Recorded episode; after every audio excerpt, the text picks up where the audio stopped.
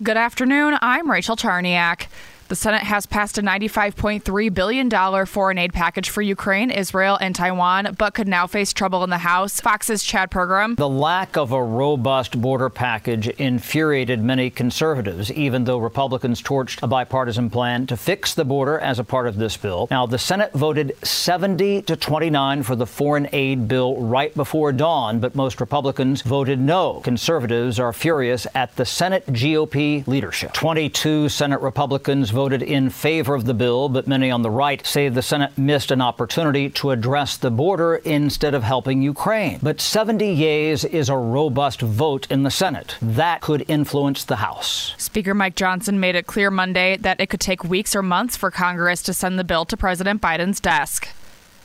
For the second time in a week, the House is expected to vote to impeach Homeland Security Secretary Alejandro Mayorkas after Republican leaders failed in their first attempt. White House Press Secretary Karine Jean Pierre. They want to continue on the shameful process of impeaching him. It's baseless. It is baseless. And so they should drop this. Republicans say Mayorkas should be charged with high crimes and misdemeanors for not enforcing immigration laws.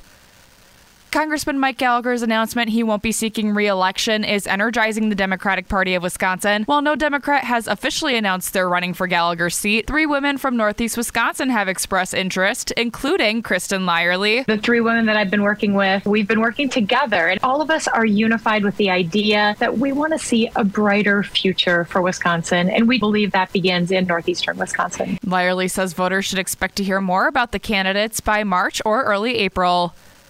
Although it's only February, the sun is shining and the Fox River is wide open for anglers and their boats. Michelle McCormick has been taking advantage of it. This is just a gift to have it be clear of snow, clear of ice. The sun is shining, which adds a particular bonus to everybody's outlook. Our average temperature so far this winter is 30.5 degrees through February 12th. It means Green Bay is on track to the warmest winter in record.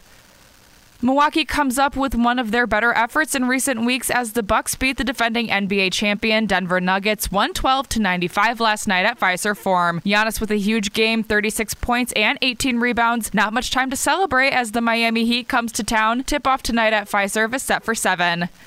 Now here's your Fox 11 weather update. Our next weather maker moves in tomorrow night with some snow. This afternoon, partly sunny, high 36. Tonight, partly cloudy, low 25. Tomorrow for Valentine's Day, becoming mostly cloudy, high 43. On Thursday, look for morning snow and mostly cloudy skies, high 37. From Fox 11, your station for severe weather coverage, I'm Pete Petoniak for News Talk WTAQ. And I'm Rachel Charniak, 1360 AM and 97.5 FM WTAQ. News Talk Sports.